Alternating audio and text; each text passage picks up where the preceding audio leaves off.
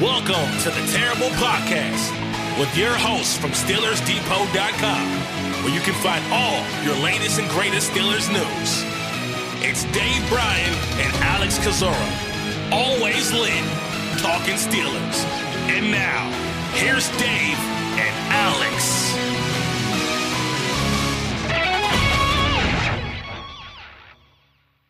Welcome to the Terrible Podcast, Season 14, Episode 8. He's Dave Bryan. I'm Alex Kozora, SteelersDepot.com. Thanks for being back with us here this Monday, Steelers Nation, as we are moving along here in the Pittsburgh Steelers 2023 preseason. Last week of training camp, players are off today. They'll be back on the field on Tuesday, Wednesday, and Thursday before breaking camp with a weekend game against the Buffalo Bills on tap. So a lot to talk about today. Dave, how you doing? I'm doing fantastic. Camp's winding down. The season's getting closer. What? Uh, from yesterday, uh, four Sundays from yesterday, right? Uh, when it comes to the first game of the, of the season. So it'll be here uh, kind of before we know it, and it's always good to get out of uh, out of the training camp uh, mode and more into the rest of the preseason and all like that. I know you've been grinding pretty hard out there, and uh, even though you enjoyed training camp, I, I bet you're counting down uh, the the rest of these practice days as well too there's pros and cons to camp, but certainly some dog days this summer. When when there's no Steelers games, are you a NFL Red Zone channel? I know Scott Hanson had the big tweet as you mentioned for for Sundays left. Do you do you watch that when there's no Steelers game on, or are you just watching one game in particular? Uh, I just try to focus on like, especially if it's an AFC North team or, or, or a team that'll be on the Steelers schedule. If it's uh, shown on on on you know on television on preseason live. Well, unfortunately though, the last couple games have been blacked out in my area mm. out here because the Raiders and 49ers are at my own uh, back door here. And I think the one the other uh, late late uh, on I guess it would have been Saturday night was the uh, was the Rams and the Chargers, right? And that that one was blacked out, uh, uh, you know, as well. So, but I mean, normally uh, if I'm not watching a Steelers game or watching Steelers tape, and there's a preseason game on, if I have a choice, it's usually you know an AFC North team or or or, or a team that uh, the Steelers will have on the schedule that uh, you know this the coming season. Not that you're going to learn all that much, but you can learn a little bit about you know the players and and sure. you know especially early game action and all like that. I don't stay glued to the TV. I just have it on. You know, right, right, uh, background noise. Watch. All right, Dave. Let's uh, dive on and We're going to recap the Steelers Bucks games, uh, Bucks game a bit more in depth today. After we've gone through the all twenty-two a couple of times, didn't have that in our in our Friday episode, um, or uh, whatever it was Saturday episode. I was talking about the game. But let's uh, start here with some housekeeping, uh, kind of as we talked about during the camp episode yesterday. Uh, just an injury report, health status of this team. A couple players not practicing yesterday for the Steelers. That included Tre Norwood, uh, Keanu Benton, Nick Kwiatkoski, Duke Dawson, Cam Heyward, and Larry Ogunjobi. Uh, reportedly, Ogunjobi's foot was in a boot, and so we'll have to see how serious that is. It could be nothing. It could be something. We'll keep an eye on it throughout the week at camp. Cam Heyward is sick, per Mike Tomlin. I think Benton's ankle injury is not that serious. Same with Kwiatkoski's shoulder. I think Dawson avoided a serious injury to that knee or leg. I don't know exactly how long he'll miss, but I don't think it's the he's going to IR tomorrow variety. And Norwood is working his way back. Same with Keanu Neal. John Lovett, Joey Porter Jr., all three who missed the preseason opener. So overall, I would say coming out of the first game, we'll have to check on Ogunjobi, but the team is in a in a pretty decent health spot. Yeah, you know, you you know that along with camp time and preseason time that, you know, there's always going to be some bumps and bruises associated with play. and uh, I think for the most part, yeah, they have had a couple of uh, knee injuries that have, you know, with, with Trice and mm-hmm. uh, the most recent one, I think, with, with, with, with Chapelle Russell and all. Uh, and then you see what happened the other night with uh, Duke Dawson and, and you, you, you thought the worst, and maybe that's not going to end up that way. Uh, it is a little bit concerning when you got like got a guy like uh, Larry Ogunjobi uh, in in a boot on the same foot that he had that issue with a couple years ago. But uh, look, it, it, it could be anything, and I think they had a picture of him on on the uh, Steelers uh, uh, community, you know community action account and all like that. He was out there, you know, showing support, doing some stuff with with with uh, different groups and all like that. So uh, hopefully, it's just he just twisted his ankle more than anything there, and and, and it's not you know a continuation of what was it a Lisfranc uh, issue that he had mm-hmm. a couple couple of years ago. Because man, we've talked about it a few times, and and you know, I got to be honest with you. You know, the, the contract that they and I said this, you know, back when they re-signed him, the contract that they that, that they re-signed him on, that was a little bit of a uh, eyebrow raiser in my eyes uh, overall.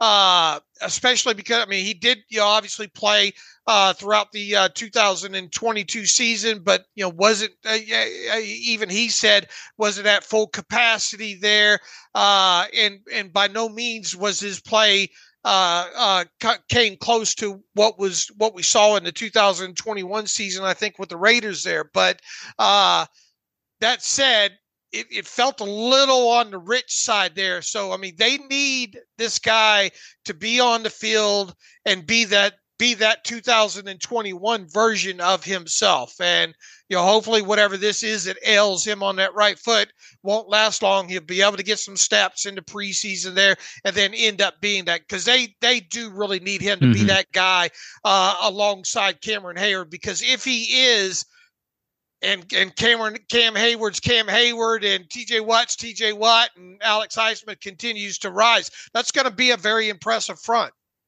it's going to be one of the best in football. And so you're right, and, and not that the the depth behind Ogunjobi is not the best, and so that's that's a concern there. If Benton's going to play the nose, who's going to potentially rotate in for somebody like an Ogunjobi, and that was my concern whenever they extended him. The talent's there. I, have never questioned his ability. It's been a matter of consistency and health, and is that health going to get better as he gets closer to that to that age thirty number? And so I do want to say when I saw him Wednesday talking with a trainer. He looked okay. He walked around fine. What does that mean? Who knows? But whenever I saw him and, and first reported that there was something going on with him, it seemed minor. So we'll just have to wait and see. Damontae Kazee was in a boot early in camp, and he's back now after just, I don't know, two weeks of, of missing action. So hopefully that's all it is for Ogunjobi. Uh, Dave, as you mentioned, Chapelle Russell being waived injured with a knee injury suffered in that preseason opener Pittsburgh replacing him with linebacker Forrest Rhyne, formerly of the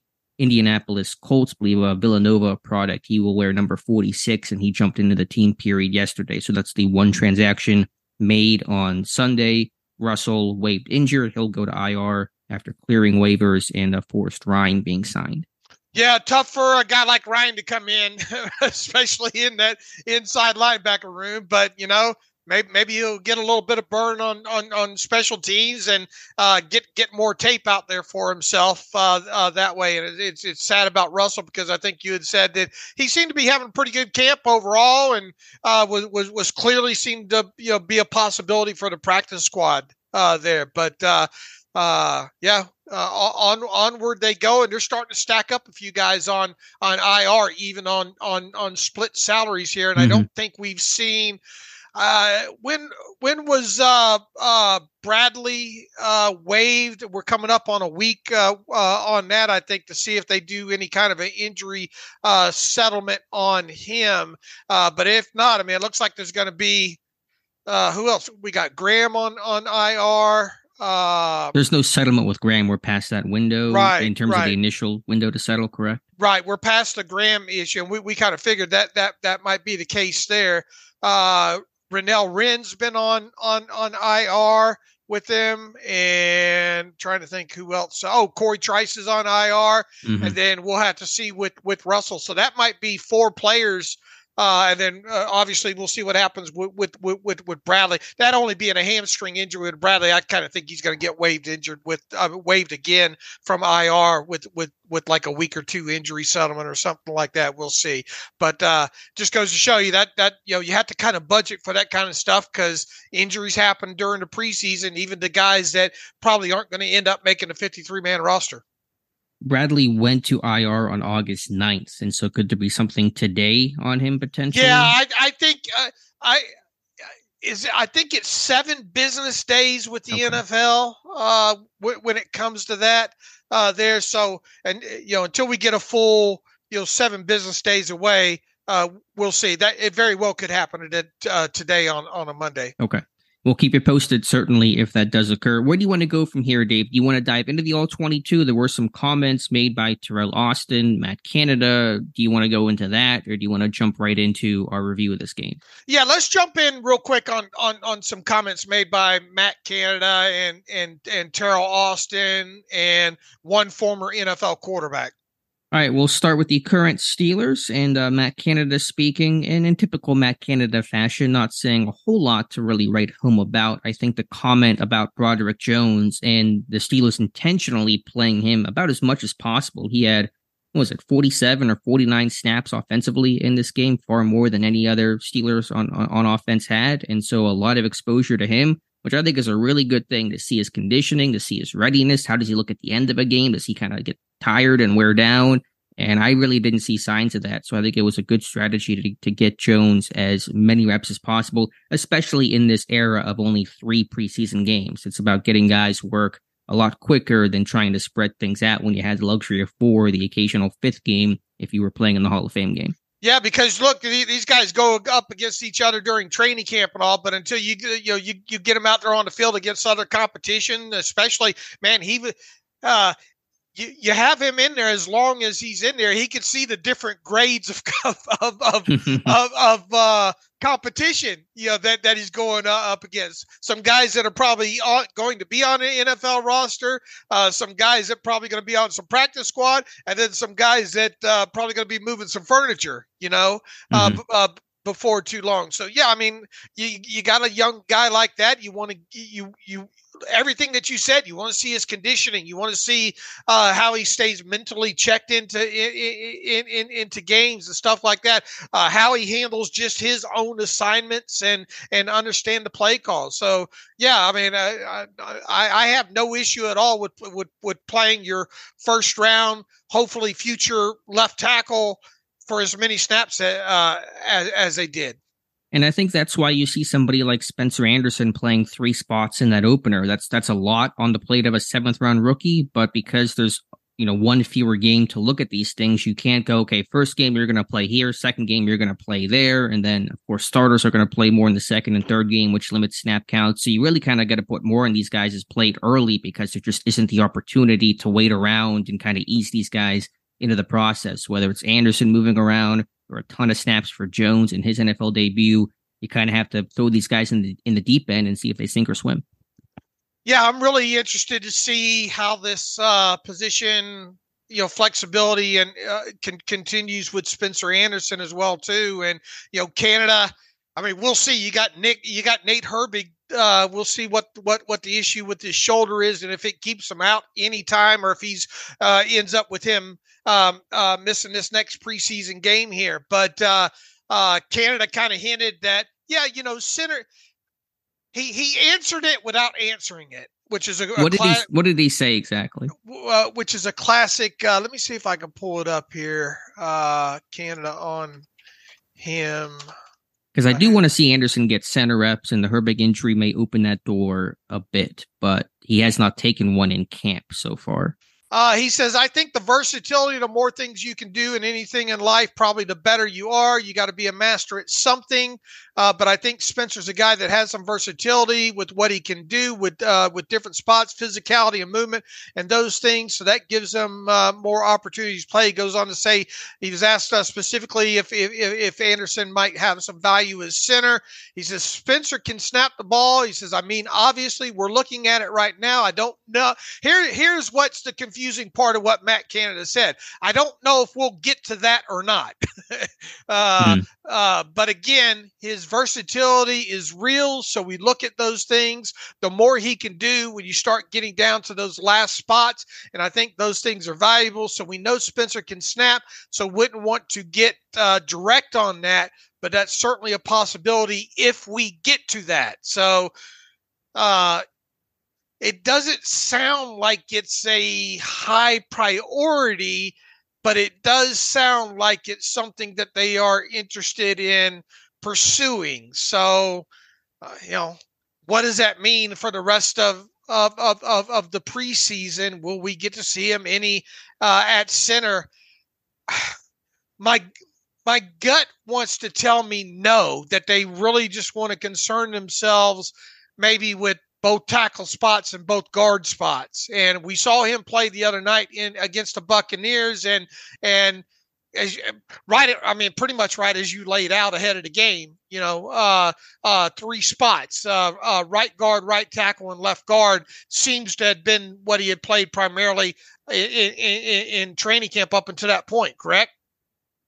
Yeah, I mean, he had played, he'd been playing more tackle than guard, but he's played everything but center in camp so far. And so he began camp at right tackle, then flipped to left, and has been kind of floated in at guard a bit more here and there. So it, has been a mix, probably more tackle than guard. And in this game, we probably saw a bit more guard than tackle. But they, of course, they wanted to get Jones a ton of time, so that kind of opened up the opportunity for Anderson to see more reps at guard. And I think you uh, reported yesterday that uh, he spent more time on the left side at, le- at, left tackle and left guard during practice, right? So, or correct, or correct, uh, yeah. Uh, left, right, who's on first, uh, and, and and if indeed that's the case, and that continues these next couple of practices, then you know maybe we'll we'll kind of see a flip of what we saw in that front. because he when he came in the game the other night, he went uh, right guard, right tackle, left guard. I think was the what, what was the progression there. Maybe this next game we'll see him go left guard, left tackle, right guard. Does that make sense? Yeah, they could. I really don't know how they're going to go about it. It depends a bit on the health of the group. And, you know, Canada's comments were made before the Herbig injury. Now, right. I don't know if that's going to completely change the calculation. They don't they have enough centers where they don't have to have Anderson play center. You could go Cole, Green, and McCollum. You have your one, two, three centers if you if you wanted to go that uh, route. If Herbig's going to miss some time, so we'll just have to wait and see. But obviously, Anderson's hyper versatility is a good thing for him. It's going to add more value, and he's going to make a, a, strong push here for one of these eighth, nine, uh, eighth, ninth offensive lineman spots. And his play has just been pretty good too. It's not been perfect, but I mean right. the, the quality of the tape for how much is on his plate right now for a guy shifting around a ton is, uh, I think, above the line, as Mike Tomlin might say.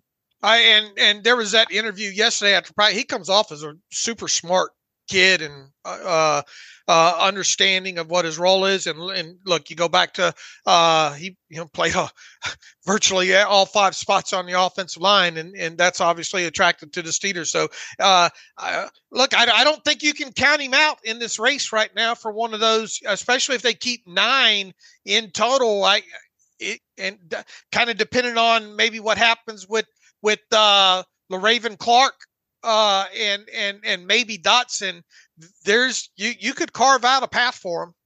Sure. I mean, if you had to put him on there, you could easily find a way, and it may be you know him over Kendrick Green, maybe fighting for a final spot, or or Le'Raven Clark, as you said. So we'll see, but that's a guy certainly to watch for the rest of the summer. Right.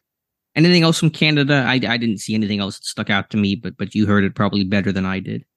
Uh, no, no. I, I, think you hit on the two things with the with with with the two offensive linemen. You know, and the rest of the stuff was saying, you know, I they accomplished what they wanted to accomplish, especially with the with the first team offense, and you know, spread the ball around and yada yada. Defensively with Teryl Austin, I know we talked about James Pierre on the podcast yesterday. I mean, we can talk about that again. Anything else though from Austin that was super notable?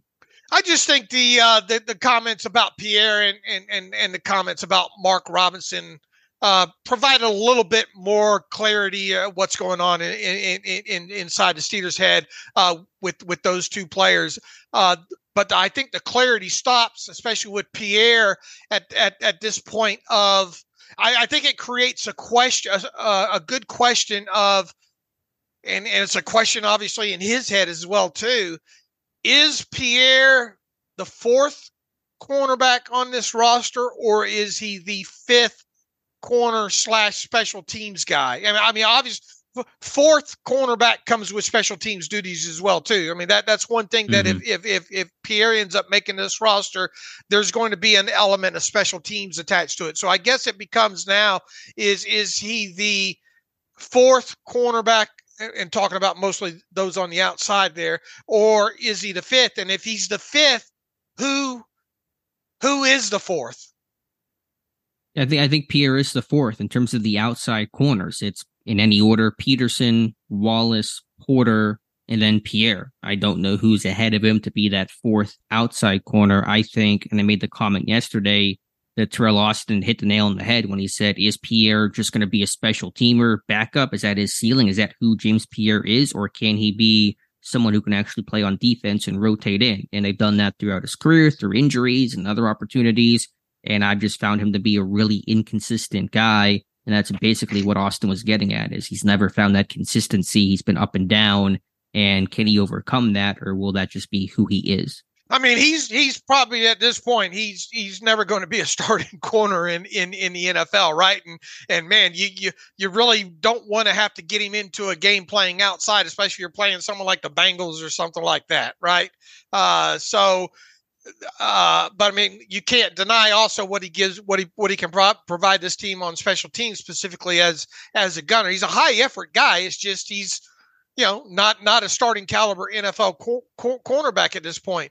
Uh, but it, I, I still feel that all, all this aside, and he didn't he did not have the best of games against Tampa Bay. Although that touchdown though.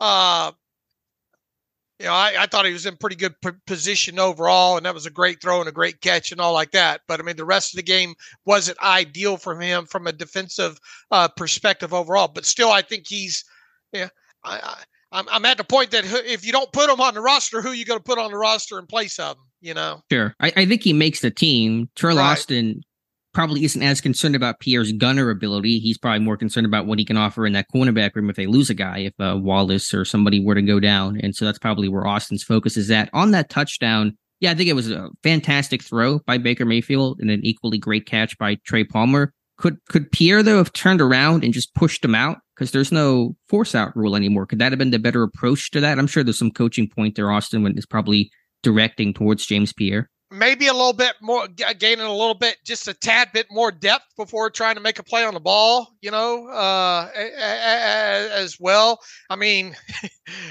he only, i mean what what's what's what's the talk if he get if he gets a hand on that ball i mean and he just yeah. missed it you know it's it's a game of inches though right you know and and and the other team's paid to make plays as well too so uh it, it's hard to it's hard to uh circle that game his play back to that one play. You have to look at the the the, the totality of the sure. play in that game, and overall, it wasn't great. You know, even if you take that play out of it, you know. And, and for his career, I mean, he's made some great plays. He's had some some struggles, and he's not a super young guy anymore. And so, I think that's just who he is. I think he's going to be number four cornerback, special teamer. You know, ride the roller coaster. That's going to be James Pierre's, I think, ultimate uh, NFL, you know, tagline. All right, now there's there's probably going to be five, at least five corners on this 53, right? Yes. Maybe six, or you you leaning towards the five.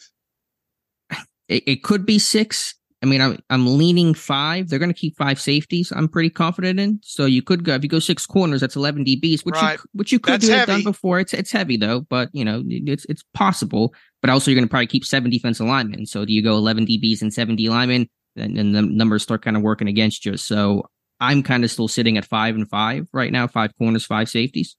All right, and then that makes uh, one of those corners obviously a, a, a, a slot guy, like either uh, assuming Pierre is the fifth uh, slash special teams one, then obviously you have Peterson, you have Levi Wallace, you have Joey Porter Jr., and probably one of Chandon Sullivan uh, or uh, Elijah Riley, right? Correct. And Peterson will also bump inside. So there's your second slot corner. If a Tre Norwood were to make the team, he can play slot. And so, you know, Damontae Kazee in an emergency situation could play slot. And so there's a couple of backup slot options. So, yeah, when it comes to corner, I'm pretty confident Pierre will make the 53. The slot corner to me is the really interesting discussion. Sullivan versus Riley, two different body types, two different styles, two different NFL resumes. Both guys, I think, having, you know, pretty good camps overall. And so that's a battle that I'm sure will be ongoing throughout these final. I mean, we're about two weeks away from cutdown, so it's about two weeks left. All right, and the other thing that uh, Austin had to say was uh, uh, centered more about Mark Robinson and how you know he's he's you know they they, they kind of know what what they have in him as as a downhill guy, uh, guy against the run. Uh, they just got to continue to get him to progress uh, a, a, as a guy in the passing game. Yeah, I mean, and again, Robinson, he's going to be a rundown guy. That's going to be his calling card. He's never going to be this hyper athlete. He's going to be a great coverage linebacker, but certainly try to improve on the coverage skills a bit and recognition and route concepts and working in zone. He won't be somebody that'll ever, you know, run with tight ends all that well out in space, but um, you know, continue to grow his game and hopefully he gets opportunities to grow because once the season starts, I don't know how many snaps there's going to be for Robinson to get better. It's going to be a lot of scout team and backup and special teams type work. And so hopefully he can get as many reps as possible these next couple of weeks before he kind of becomes that backup to start the year. He played 48 snaps the other night on defense and seven on special teams. Now, uh, I would kind of, eh, in this second preseason game, assuming they want to play the starters a little bit more, maybe to see his defensive snaps come down a little bit in this next game, but him probably to be obviously you can't control how many times you punt, kick off, and and and all like that, but uh, uh, probably you know in the teens as far because you you really probably need to find out who he is on special teams too. Sure, you do absolutely. And so I, I that's kind of and once again that assumes they they they they want to get a little bit longer look at you know some of these uh, the th- three guys ahead of him on the depth chart at inside linebacker there. Uh, I would expect maybe his snaps, his defensive snaps, come down just a tad bit. Probably play I don't know about 29 to 32 snaps on defense in the second preseason game, but see him play a little bit more on special teams. I'm hoping so. So yeah, we'll see exactly how Pittsburgh handles their starters. Probably will play more in this game than they did in the opener, and and we'll take it from there. So anything else from Austin? He did mention tried to tamp things down a bit on the play of Benton and Herbig, talking about it is going against their stringers, a lot of backups in this game, which, yeah, to be fair, they are, but they're also rookies in their first NFL game. And so for them to do well in that, that, that debut, regardless of opponent and the strength of the opponent, I think is, you know, obviously encouraging. Look, them kids can't control who they play against. Right. you know, so uh yeah, I think he's just trying to uh keep you know, make sure they don't smell themselves too much mm-hmm. this week. For sure for sure. All right, Dave. Before we get, yeah, he also talked. Or no, it was mm-hmm. Tomlin mm-hmm. that talked about Loudermilk, right? Or, or yeah, was it, it, Austin? It was Tomlin. Well, okay. I know Tomlin for sure did and talked about his growth and refinement and the maturation process. All things you would expect Tomlin to say to describe a, a third year guy. But I've seen that with Loudermilk. I think he has had a nice camp. I'm just wondering exactly, you know, his best asset and, you know, can he still impact the passing game? And, and those are questions I've always had about Isaiah Loudermilk. Right, right. Now, I did think overall, top to bottom, uh, that was probably one of the better performances, especially against run. Uh, but and we've talked about him. You know, I think dating back to his uh, later in his rookie season, they did some some nice things against the run. Uh, I mean, it's it's always going to be what does he provide. You know what I was thinking when I was watching, and we'll I guess this is the part where we'll start transitioning in, in, in, in, into review into all twenty two and all like that. Uh, I couldn't help but think when going back through that tape a couple times on the defensive side of ball with, with Loudermilk, he would have been a, a, a much better uh, old school early 2000s uh, defensive end for the Steelers were asked to really just two gap more than mm-hmm. than than penetrate penetrate one gap, right? Uh, oh, yeah. Because he does seem to hold, he understands responsibility. Uh, I think it's clear as far as you know keeping the edge and and and and turn getting making sure things get turned back into him. I think he I think he uses his arms uh uh well more times than not when when when when trying to uh you know against the run specifically there. And I just I couldn't help but think man if if if he would have played back in in the early 2000s when he wasn't when they when those when those ends like Smith, Aaron Smith, all weren't you know were asked to keep the linebackers clean more, more, times than not, not rely so much on their pass rushing and, and ability to penetrate. He would have fit it fit in well uh, back back back in that scheme. Absolutely. I mean, his best fit was 2004. I mean, the old school three four defense, two gap, take on blocks. You know, as you said, keep keep the linebackers, keep Farrior, keep Foote free. I mean, that that's you know the nature in which Loudermilk fits best in this more you know modern NFL where you got to provide a pass rush and some juice there. He's he's not quite the fit. But I even had questions about his run defense last year. But yeah, I thought in this this preseason opener, um, it was it was a good performance overall. He's getting a ton of reps this summer. It's a really intense and really strong battle along that D line with him and Breiden Fehoko and Montravius Adams and Armon Watts. And I know some of those are nose tackles versus defensive ends, but just those final spots in that D line room. This one, I think, will go down to the wire. Yeah, he, he but I, he's he's definitely in play, especially if they keep seven in total. I think.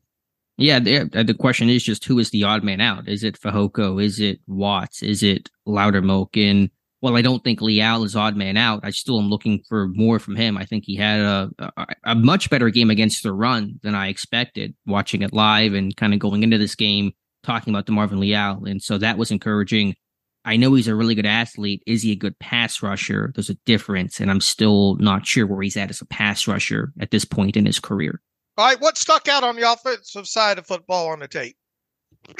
I mean, obviously the first drive, and I wrote about this, you know, the things we didn't see last year, uh, some of the more full field reads by Kenny Pickett, the, the YAC opportunities, obviously, the, the 33 yard touchdown to George Pickens had 21 yards at YAC. His longest uh, YAC reception last year was 10 yards of YAC. And so he more than doubled that in his first catch of the summer. That's really encouraging to see. I think the player Broderick Jones overall was really steady for the volume of snaps that he had for a de- debut on the road, no less. And uh, you know, I think he didn't really wear down, and I thought he was really good in stunt pickup and recognition. And so I was really pleased with with how Broderick Jones looked, just the consistency of it all in that first outing.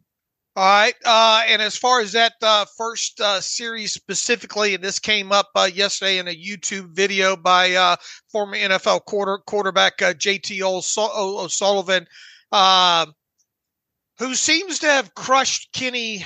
If memory serves me, he's crushed Kenny pretty hard, uh, or really the you know both Kenny and and the play calling dating back to last year, and you know, more so in this video that he just uh, uh, released, he he had a lot of praise, I think, for Kenny in the back end of it. But he he uniquely kind of started this thing off with with with with criticizing, you know, uh, the Steelers coming out running, you know, some Hank and and and uh uh what was the yeah, other spacing just yeah. general spacing concepts. Yeah spacing concepts and all like that. And i i get it. I mean matt canada is a, a, a an, an, easy target at, at, this point. And but but within that i mean and you you laid this out as well i mean you've talked about running hank for as long as i can remember everyone runs hank everyone uh, runs hank uh, uh, you you you writing on this site i mean it, it's very common and a, I thought they executed it just fine o- overall. And I mean, that's and and on top of that, preseason's very vanilla anyway. Why aren't you going to run simple concepts uh, like that? Uh, I just I, I understand the criticism that that that that Canada gets, especially going into the preseason here.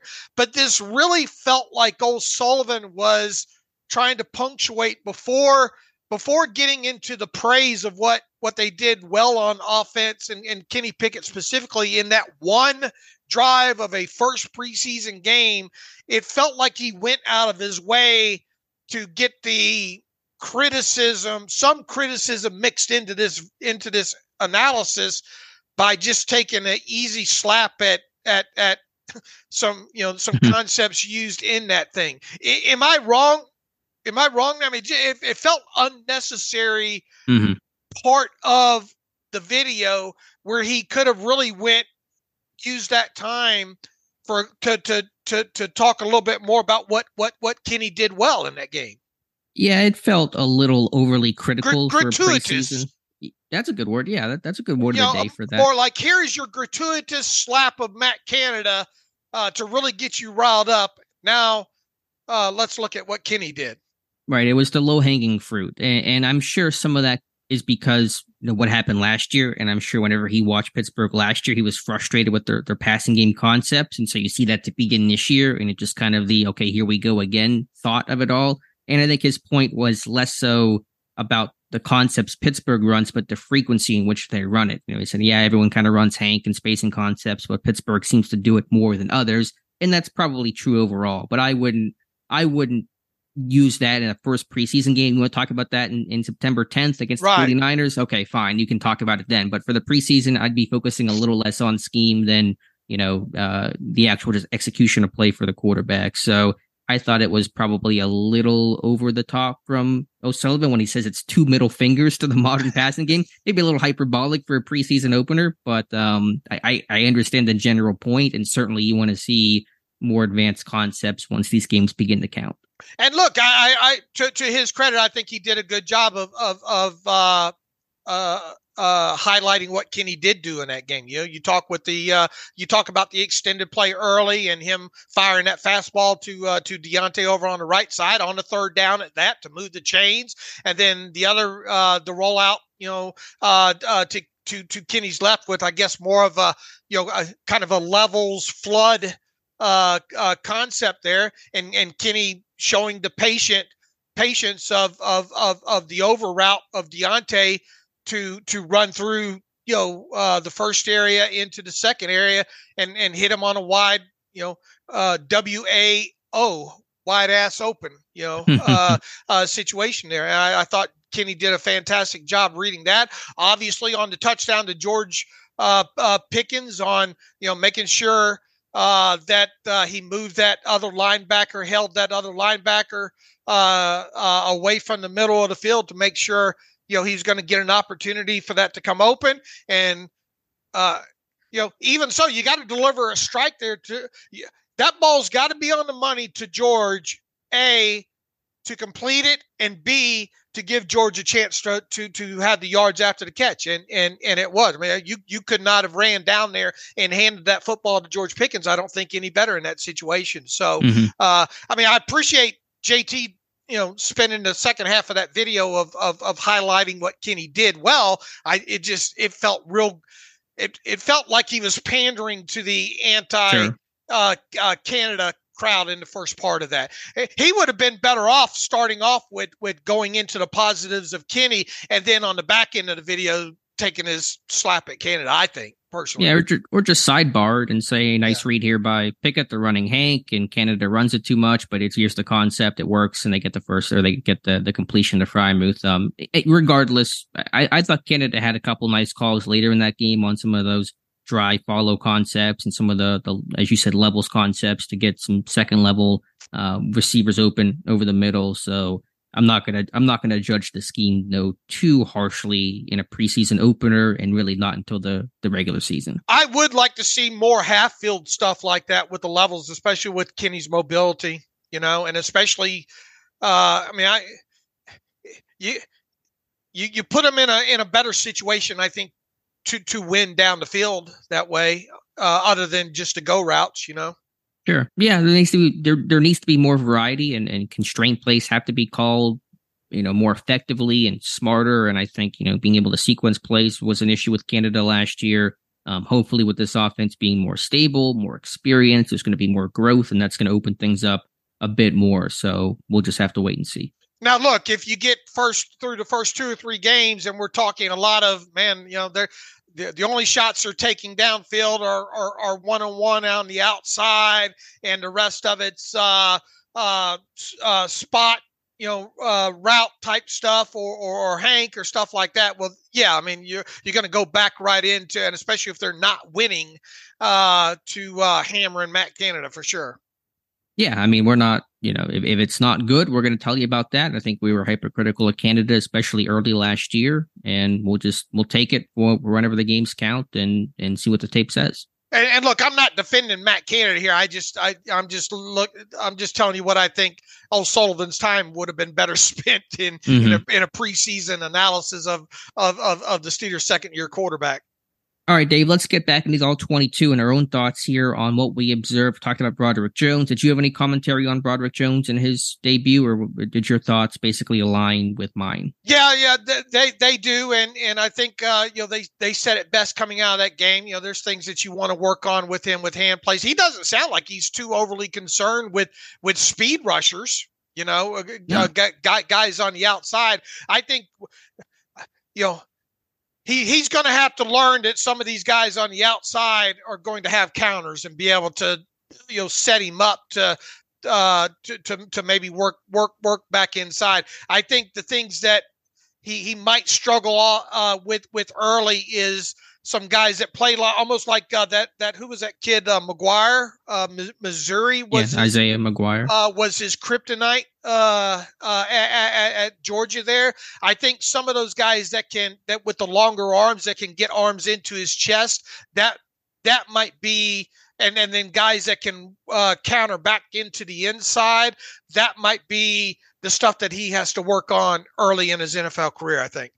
You're right. I mean, he can handle speed. He, you know, he's a great athlete. I think he's quick out of his stance. He's able to seal the edge. Um, speed rushers. I mean, th- he's going to have trouble against some of the top speed guys, as everybody does. But that's not the primary concern with him right now. It's going to be, as you said, some of the counters, and I think just just power rushes, bull rushes. Mm-hmm. Uh, I think Jones has to work on his hand placement, his punch. His hands can be a bit inconsistent, a bit too wide making that good first significant contact and just kind of being uh, more consistent. I think with with his hand usage is going to be the thing that Jones has to improve on the most right now. Right, right. Uh, just just get quicker. Uh, uh, what one of the things he kind of carries his hands a little bit low uh, coming out? Yeah, I, would have to go back and check. I, am not sure how Meyer teaches that, and, and if he wants hands up higher, if he kind of just wants it whatever's comfortable. Obviously, you, don't want your hands too low, so you can shoot and, and, make that first contact. So I'd have to check out that tape a bit more in terms of his hand uh, carriage. Uh, as far as the rest of the offensive line went, it was to me it, it felt more. I thought Spencer Anderson did some uh, nice things, representing himself at three different positions in that game. Uh, it was only one series, but it wasn't a great uh, uh, first possession for Chukwuma Okorafor, which I think we highlighted uh, the other day there. as far as, I mean, it was the whole Kendrick Green thing. I don't want to go down. We we we bash that poor kid enough now, man. Don't I don't you know I don't care anything about the fullback stuff's nice to talk about, especially coming out of Friday night lights and all like that. But none of that's going to matter unless he can you know play center better. And and it it it, it that that certainly wasn't there on tape mm-hmm. uh, uh, the other night. Uh, I it it it, it the rest of the offensive line uh, play after that first group overall really felt nondescript. I didn't see, you know, I was looking for stuff like, you know, anything to kind kind kind of get excited about moving on into the all 22 on in that tape. And really, the only thing that uh, uh, I, I, find myself kind of looking and raising my eyebrows about. You wrote about this on a film room uh, this morning. Was was I? I thought Dylan Cook represented himself well, and we we kind of talked about that last night on the wrap up podcast, and and you highlighted a lot of that good today. Yeah, I, have talked up Cook I think Friday Night Lights was the first time I noticed him with a couple of good reps in team as a run blocker and some of the 1v1 O line D line. And I've kind of tried to focus in on him. And I've been impressed with his play both in camp and I think definitely in this game. Now, as a run blocker, needs to probably clean up his footwork a bit. He gets a bit too top heavy, can, can, can fall off blocks, but really good athlete, great feet, former quarterback who made the transition uniquely to offensive tackle in college. Um, he's got good hand usage, uses uses the snatch and trap well to knock down the arms of defenders. It's a it's a little bit, you know, it's going to be a little over the top, but it's a little little uh, Villanueva like in this, mm. and you know, doesn't have quite the size that Villanueva had, but Cook's a big guy with good feet who made a position change, and you know, Villanueva had that snatch and trap. It was so effective. I mean, he would just you know throw guys into the ground that way, and Cook kind of has a a baby version of that. But yeah, athleticism. It was a great reach and cutoff block that he had in the run game that I have a clip on, on the site of. And so, you know, it was not perfect, but I really see practice squad material with Dylan Cook. All right, I, I would agree based on on that. And I think the other, and it's not hugely notable at this this point. We'll see what transpires the rest of the preseason here. He, I think he was the only offensive lineman uh, of in in the eight different line combinations that they used uh, Friday night. He was the only offensive lineman that played both both tackle spots.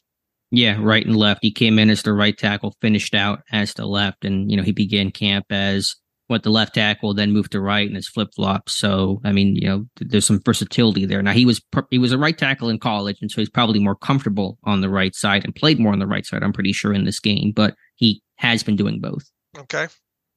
All right. Anything else, Steer, offensively? Your takeaway starting on Washington? Do you get any impressions of of the big tight end in his Look, first I, uh, NFL game? I mean, I'm wasn't really I wasn't surprised by anything that he did. Really, uh, I, I you know had had a good wash down or two uh, uh, as an end of uh, end of the line uh, tight end. Uh, he had that's a long way to go down for a cut block, but he on, on one of those you know kind of wash out on the other side there. But you know, people say why why make the cut there? What prevents that that edge from getting in into play on that cutback lane there? So yeah, that was uh, a Greg Bell run. That was a good run, and Washington had the backside cut on it. Right, and well, that that that seemed like a long way for that dude to have to fall, like tripping over an oak tree uh, uh, there. But I, you know, and you know, obviously wasn't used much in the passing game, but uh, I mean, to me, it was just kind of as advertised with with with Washington there. Yeah, I thought there was more consistency than I thought. I think there's some issues in terms of base blocking, and when he's a bit more square to the block, I think the down blocks and the angles are going to be aces for him because he's so massive and so big and long. He can wash these guys down, and did so on that on that Jaylen Warren run that we talked about, and I think I have a clip of uh, on the timeline. So yeah, overall, I was happy with his performance. How many snaps did he play? You know what was the snap count on Darnell in his uh, debut? Washington had 25 snaps in that game and five on special teams. Okay, and that was on the uh, field goal team uh, for Washington. Okay. Was the left wing, but yeah, that, that's a healthy number for his first game.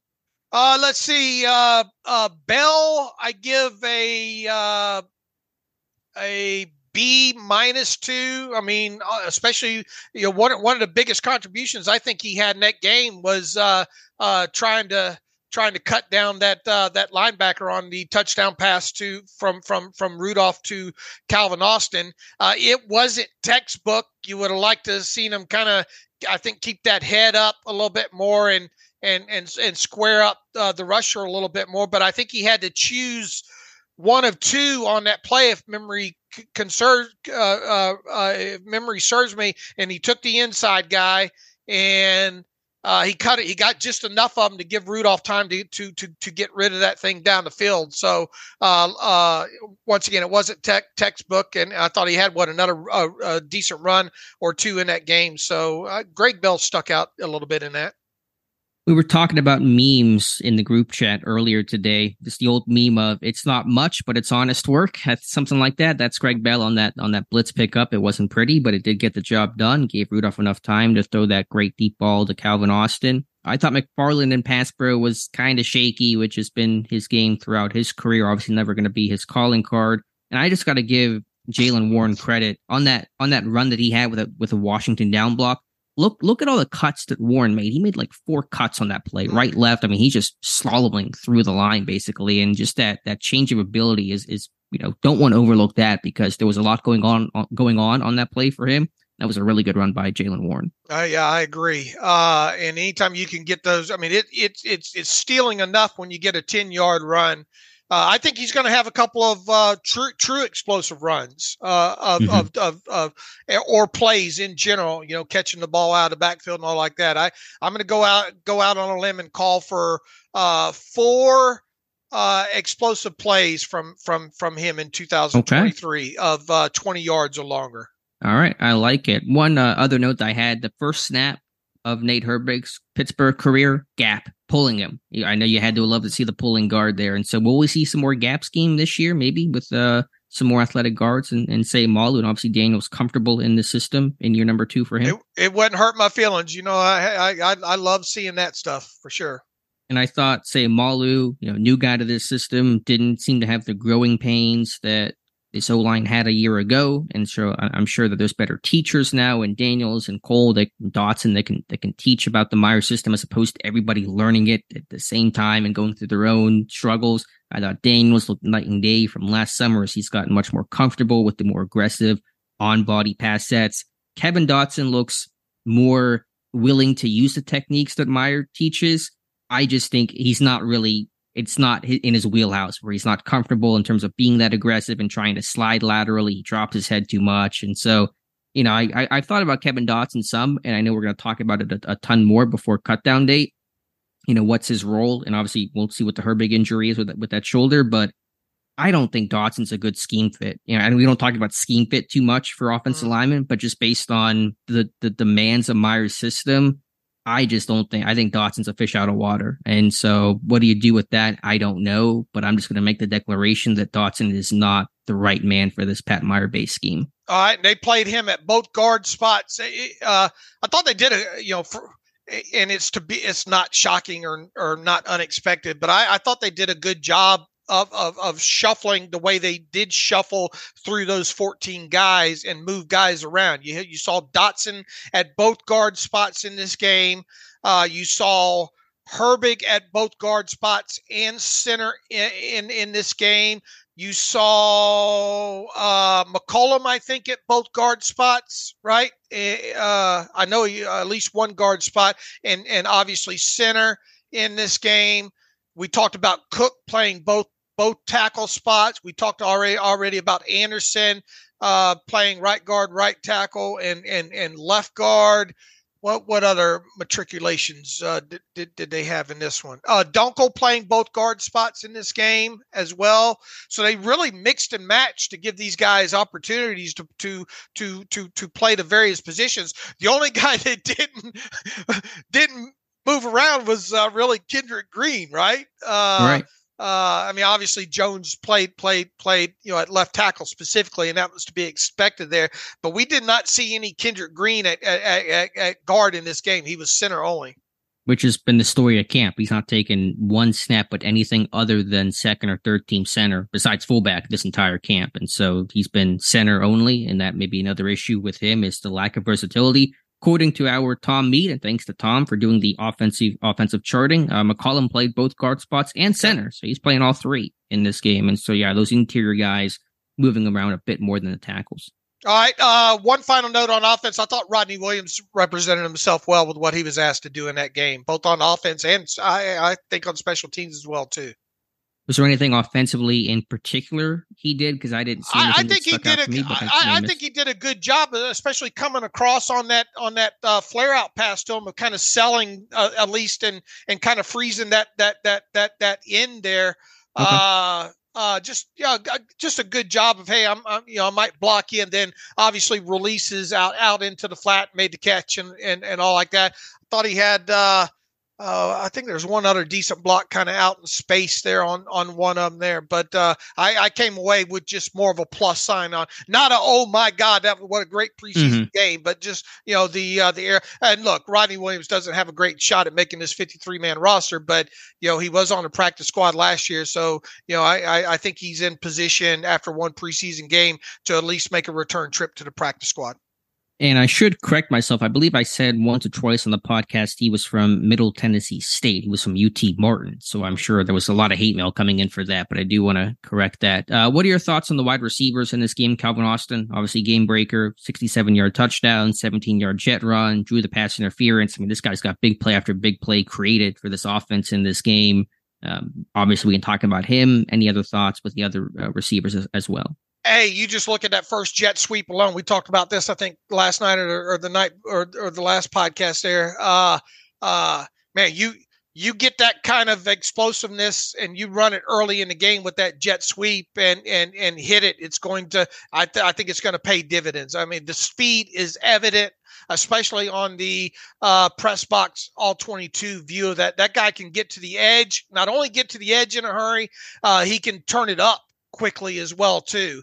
And how many times have we talked about man they they need that explosive play element from him and you know back back at college what, what uh, nearly once every four touches I mean, obviously it's college, yada yada, Memphis and the and the conference. But if you can even get, you know, once every every six times he touches the football, an mm-hmm. explosive mm-hmm. uh, explosive play, I think that should be the expectations uh, for him. Uh, uh you know, obviously the rest of the story, I Diontae Johnson was Diontae Johnson. I don't think he gets enough praise coming out of uh, out of that one drive for what he did uh, there. Uh, Cody White, you you I know, and we talked about this. It wasn't the best ball overall by by Mitch Trubisky down down that right side. Like to see that's how you make NFL teams to come away with a catch on that.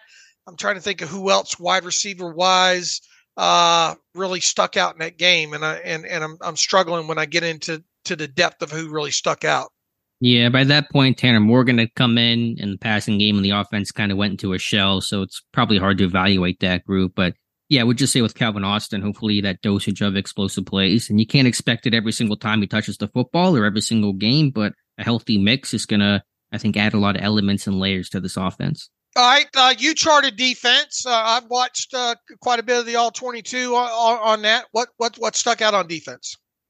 I mean, I tied that video on the inside linebackers and, and they're just physical, downhill, aggressive play, which I think has been missing for many years in Pittsburgh, whether it's a Elandon Roberts, who curiously only got two snaps, but even showed that early in the game, and Kwon Alexander with that downhill mentality. I thought Cole Holcomb was assignment, excuse me, assignment sound. I thought he struggled some from just, you know, being able to finish plays and some missed tackles. There was one in the hole that should have been early. no gain that, yeah, that, that he, you know, the, the back stepped out of, but I thought he was in the right place and just showed the right mentality, but he was probably, you know, a poor performance from uh, a finishing standpoint. But just the overall demeanor, Mark Robinson making open field tackles and making stops. You know, had a great tackle late in the second half of that game. So just just the overall demeanor and physicality of that group has been a, a breath of fresh air.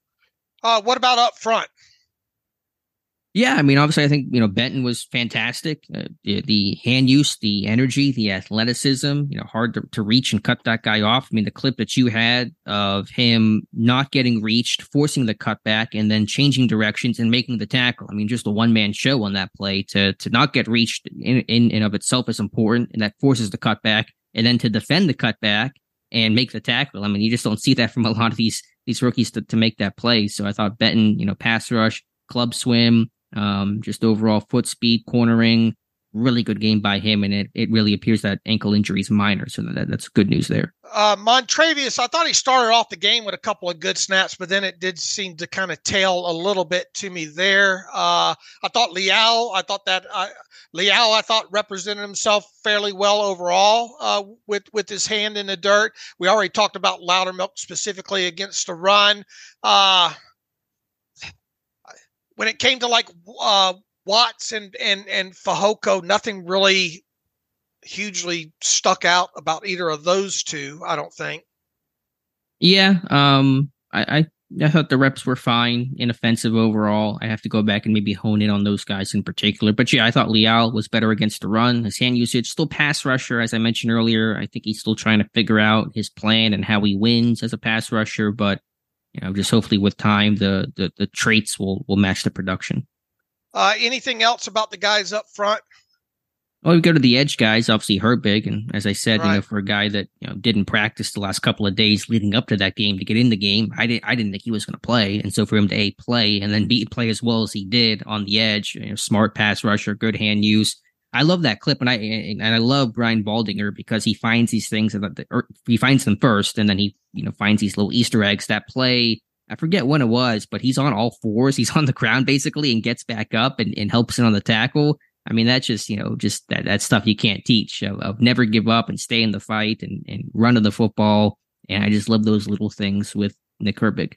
Uh, you definitely knew when he was in a game, and I think we said that in the uh, uh, uh, Saturday podcast. There, I mean, 13 snaps, and you knew when he was in the game. Yeah, he's a hair on fire kind of dude. He's a good athlete, he, and, he, and, he's smart. I mean, that, that that that sack, the full sack that he had, you know, as you said, the t- the backs chipping, the tackle set wide, the guards down on the tackle, rush inside, and so the outside move initially get the tackle to stay wide, and open the gate and then swim over and finish. Just just a great rush all around. I, I think the big thing to watch with him moving forward, uh, obviously, and we've talked about this several times, is play play against the run, and then. I mean, he's obviously working on his pass rush moves, and he's got great teachers there with uh, with with with Watt and Highsmith and all like that. Uh, can he develop a power aspect to his pass rush plan? Yeah, and he's not going to be a big guy, so it's not going to be innate strength. And so I think the timing of it's going to have to be, you know, feet and hands working together, good punch, good placement, and good, you know, timing of when to use that move, when to set it up. So he'll he'll he'll have, he'll have to be somebody that it won't come naturally. but he'll have to really work at it. But he, you know, it, it could be an asset. I mean, look, he's uh uh early on in this thing, he's he's showing that he does deserve to be out on the edge so far. Yeah, and I was skeptical of it, obviously, and I, I was early, too. Early signs are that was incorrect skepticism, and that's why Pittsburgh wants to allow guys to do what they did in college, what they have done for the last four years, and if it doesn't work, then move him. But let's try the thing he was actually what we drafted him with the vision of before we start trying to change his position. I mean, he's you know. Uh, none of the rest of the camp or or, or, or preseason he's going to be uh, you know uh, moved off the ball or anything like that. I mean it it it's it's his oppor- he he is going to get every opportunity to to to, to prove he can be an outside linebacker uh, in, in, in this system. Now, once we get into the regular season, how much will we see him? I mean, I, I think he's done at least enough at this point that you could potentially carve out, you know, some some some you know, passing down, got you know, uh, instances where uh, you know, all he has to do is worry about going after the quarterback, you know, getting after the quarterback. I mean, I, I think he, especially with that speed, because he is a he is a first step uh, uh, uh, win, win around the edge uh, kind of guy. So yeah, I think he's done enough to at least warrant those kind of snaps.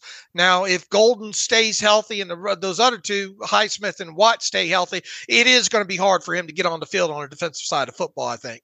Sure, but good problem to have to have that kind of depth they did not have last year, and inevitably someone's going to get dinged up, miss a half, miss a game, whatever the case is, and you have some you know, trusty depth there with Golden, who I thought Golden as a pass rusher probably less to note, but as a run defender, chasing the ball backside, shooting gaps, you know, disrupting pullers. I thought against the run, Golden was was pretty strong.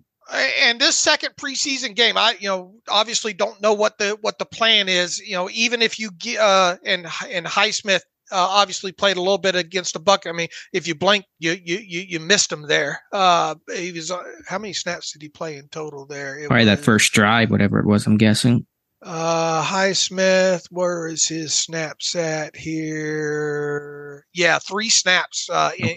in, in the game. Levi Wallace just three snaps. Elandon Roberts two snaps uh, in, in in in in that game. What I'm getting at here is I don't know what the plan is. Obviously, going to be for the second preseason game. You at some point you're going to get want to get you know your starters out there. I think. But if the plan is, and let's say it's just a second preseason game to uh, to lather up Watt and Highsmith for I don't know eight nine plays in total, something like that. Uh, hopefully, the Bills' game plan is to maybe leave their starters in for a couple series. I'd like to see Herbig out there with Golden uh, get some reps against some stronger competition. Yeah, I don't know what the Bills' plan is for this one. I assume Pittsburgh will play their starters more significantly, and the guys with the uh the the you know, concussed birth certificates will play in this game, and Heyward and Watt, and Peterson, Minkah, etc. But I'm not entirely sure how that's going to go. But yeah, the more snaps you can get from Herbig, the more that you can evaluate, the better. Why do you think they got him in? If if they kind of knew he was going to play, talk about Herbig in this game, why wasn't he in why wasn't he in this the the second rotation? It's a fair question. Yeah, we saw David Perales come in ahead of him initially. I, I, guess it was probably just because he was lacking some of the reps, and Perales has been available and working every day. And I think Pittsburgh's general philosophy for these rookies, young guys, are you know if you're not getting the reps, then either you're not going to play or you're going to come in behind. So I'm guessing it was just because procedural. Yeah, just uh, standard. This yeah. is how we do things. Yeah. Why? Why do you think? And I mentioned this why did Roberts only play two snaps? He, he, played the first two in base, and I when I initially watched the game, I thought, okay, maybe they were only playing. Roberts only played in base, and Alexander was going to play nickel, but Alexander played in base later in the game. I mean, Alexander got a ton of snaps in this game. Uh, I know that he's almost brand new to Pittsburgh, but Roberts is still a first year player in Pittsburgh. Why only two snaps for Elandon Roberts? Yeah, and he didn't even play any special team snaps in in the, in this game to boot. And Holcomb played 25 snaps. Right and Alexander so, played 23. Yeah. So why why a deuce for a Elandon Roberts? I don't know. I, I, don't I don't I mean he wasn't hurt. I mean it was weird. Like he was even part of the post game press conference, and it was like, "What do you ask Elandon Roberts if you played two snaps? I don't have right. anything, to, anything to ask you." So, I mean, I, I don't know what to make of that. I think there's going to be rotation with all those guys, Holcomb, Robertson, and Alexander, but that was, that was a curiosity to see the the two for Elandon Roberts. All right, uh, uh, the corners in this game. We already talked a bit about James Pierre, so we won't we won't double back on that. Uh, man, if if if if Barcoo comes down early and makes that tackle because he got shot out of a cannon mm-hmm. uh, on on that on on that uh, pass over to the uh, right right side there.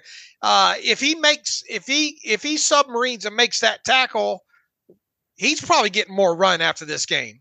But but he didn't make the tackle. Yeah. Right. And, and, it's especially frustrating because they literally drilled that. You know, that Oklahoma drill they had run last week, that 1v1 where Porter missed those couple of tackles? That's literally the drill because on that rep, what they do is they have these cones set up. They'll throw a you know, swing screen pass to the receiver. The cornerback has to backpedal for two, three steps and then break on the football. That is the drill. And so this was the play screen, Barcoo and his pedal, get downhill, drive, make the tackle. And, and he read it well, did everything until the very end and just missed a tackle he lacks, you know, he's never been a great tackler in, in college at San Diego State. He's been more of that, you know, again, former wide receiver, turn corner, better ball skills than, than tackler. But yeah, he's got to make that play there. All right. What else stood out with with with the corners in this game? Elijah uh, Riley, good game. Yeah, I was frustrated because Tampa Bay's offense just ran so much play action and crossers and boots, and it was kind of hard to evaluate these guys. It was just so much, you know, you're trailing, you're out leveraged, they're running their 74th crosser off, you know, play action. Okay, we get it kind of hard to evaluate the DBs a bit. Trenton Thompson, probably over aggressive as a tackler, but had that pick. That was a great read. They rotate coverage post snap. Trask, young quarterback, doesn't recognize it, basically throws it at him, and, and Thompson steps in front and picks the ball off. He's got some ball skills. At corner, you know, Harper using his size. He had a couple breakups late in this game. He's you know, super long guy. He's like Joey Porter Jr., maybe not as rocked up and muscly, but you know, height, weight, length standpoint, they're they're very similar. Other than that, you know, I, I, didn't get a lot of impressions from the cornerback room. Uh, yeah, me either. And and uh, you know, I think the highlight obviously was the uh, uh, Trenton Thompson uh, inter- interception. I was hoping to see uh, uh, uh, Robinson make more of a, a appearance in this thing. Yeah, yeah. I think the scheme was just kind of tough for these DBs to really do much of anything other than just go tackle some guys. So Anything else? Your any other thoughts? Special teams? I'm kind of going through it still. I thought Hakeem Butler did all right.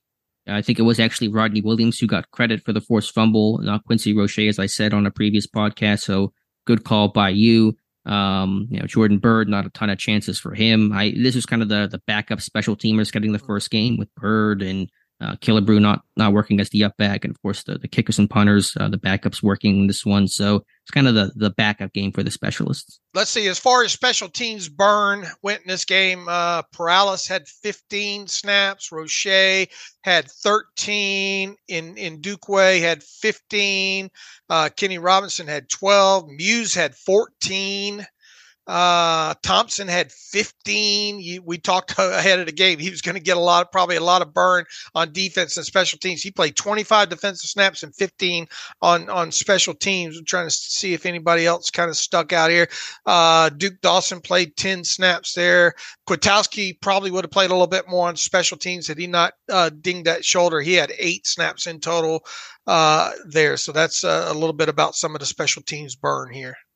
Okay, I might do a film room on that uh, later this week. We'll have to to wait and see. So overall, good first outing. I think I thought the rookies represented themselves well in this one. The offense looked good early, defensively. You know, some some notable things there. I'm pretty happy with how this game went. Yeah, I, I was as well too. I think uh, you know there's enough uh, uh, good play by you know draft picks spe- specifically to get excited about and that that's kind of what you want to do in his first preseason game is get a good look at the younger guys on the roster and and especially the the, the young draft picks and all and you know hopefully Joey Porter Jr. Will be healthy enough to play in this in this second game get a little bit longer get a, get a long look at him.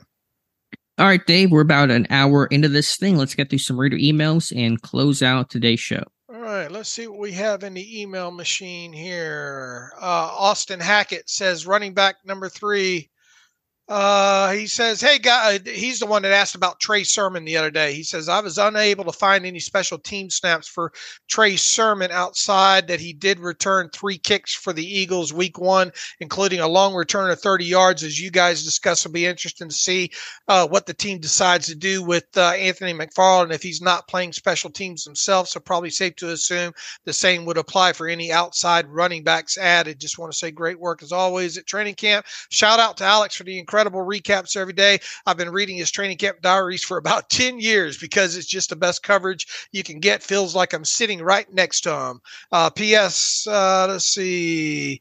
He wants me to unblock him on Twitter, evidently. All right, so we'll look into that. Uh, thanks for the email, Austin. Thank you, Austin. Uh, there.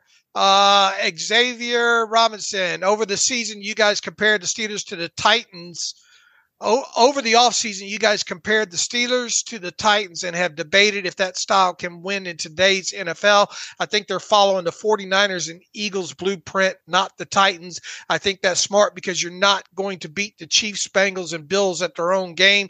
Controlling the line of scrimmage will be the identity of the team, but they can be much more than that. It's only a few weeks into training camp and one preseason game, but do you feel the Steelers can be closer to the 49ers and Eagles than the old Titans teams that made the playoffs and and and and, and got eliminated? Look, I mean, it, it's only one preseason game, but still make no mistake about it. They're going to have to run the football, uh, you know, uh, to loosen things up. And that and that jet that jet sweep sweep game and and that elongated running game with the uh, uh, pre- prepare to be aggravated if you just don't like specific play calls, regardless of what the outcome is, because they are going to have to elongate defensive fronts. I think with with with with use of the Jets and the screen games uh, to to help you know make that power running game even that more effective.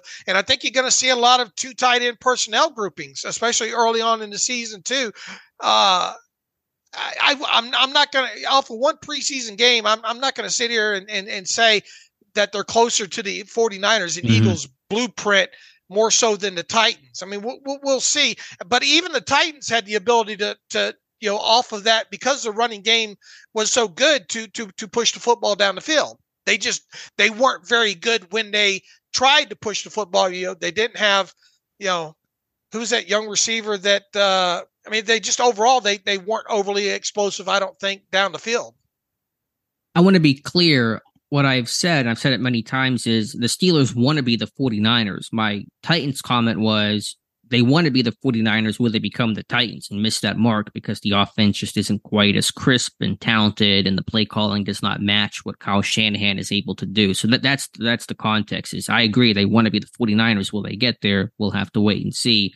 Does my opinion change off of one game? No, I'm not going to make any sort of definitive conclusions or any sort of super big change of hearts based off of one game knowing Tampa Bay, Tampa Bay didn't really play a lot of their guys either, but you know, hopefully it can be. I mean, if they can be the 49ers, then then fantastic. That's the goal. And, and hopefully they are and don't become the Titans instead. Look, I hammered uh, young Shanahan early on in his his coordinator career. All right, but he has progressed, in my opinion, obviously, a- a- a- as an offensive coordinator of better stuff, especially uh, when it comes to making things look look the same and running variations off of it. I think he's done a better job too of of post snap kind of development uh, there. Uh, I think it's a. I mean, I I think it's a lot asking Matt Canada to to become the next Matt uh, uh, uh, uh Kyle Shanahan, though. You know.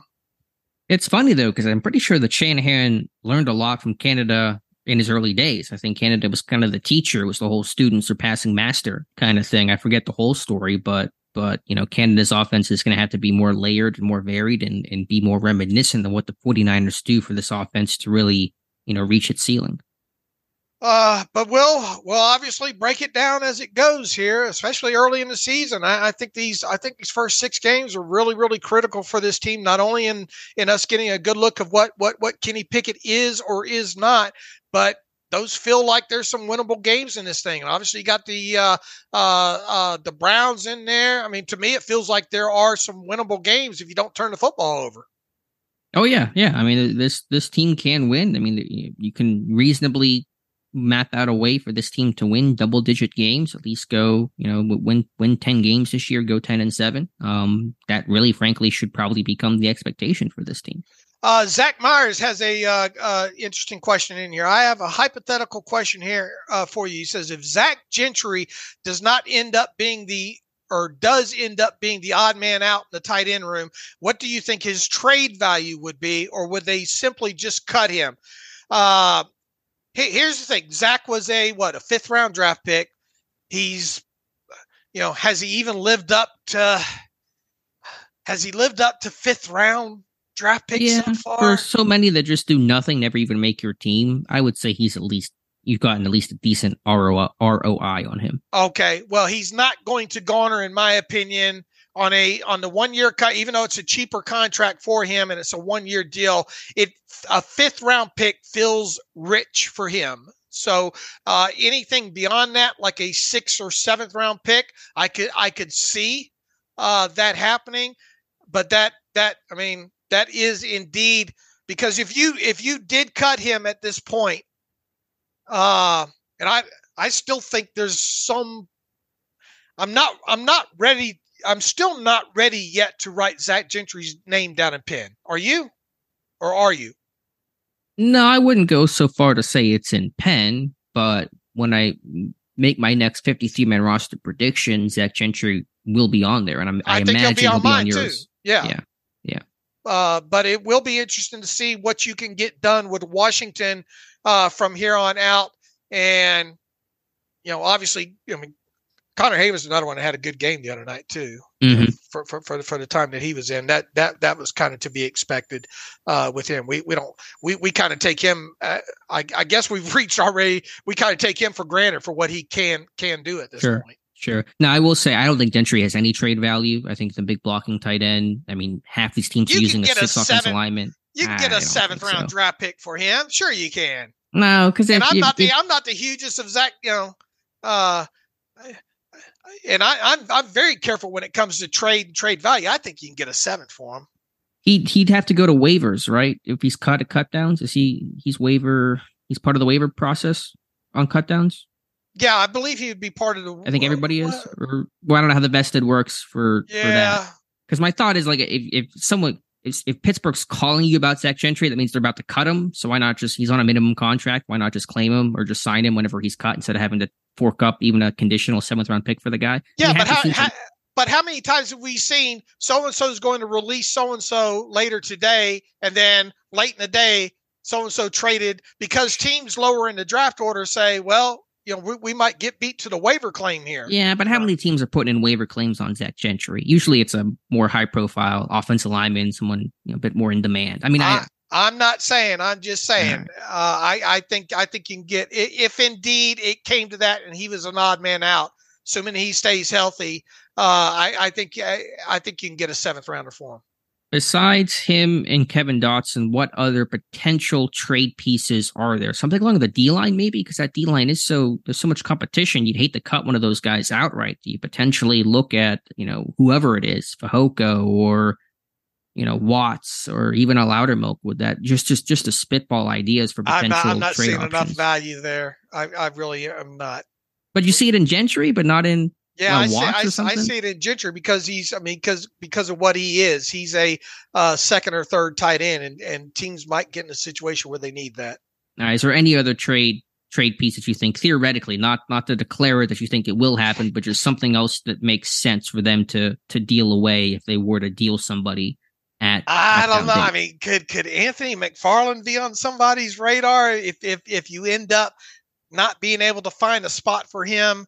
As yeah. a as a as a number you know uh, if he was only going to be your number three and you can't get him on i mean obviously the reason he would be out in pittsburgh would at this point would be mainly because of his special teams value so if he mm-hmm. does all the rest that you need him to do as a as a two two a running back could could could could there be a team out there that that that that values that i i think there's a, an opportunity potentially there yeah, I get what you're saying. I think there might be a better scheme for it for scheme fit for him somewhere other than Pittsburgh, where it doesn't really mesh all that well. I mean, there's a ton of running backs out there, so trade value for running backs in general can be tougher. But yeah, I, I hear what you're saying there. I think the line stops there though.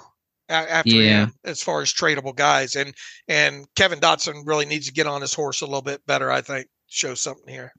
Yeah. All right. Well, we'll I'm sure we'll talk about that more later in the summer, but uh, just wanted to pick your brain there real quick. All right. Uh, I think that's it as far as the email machine goes. So, uh, anything else you'd like to add or preview coming up uh, these next couple days here?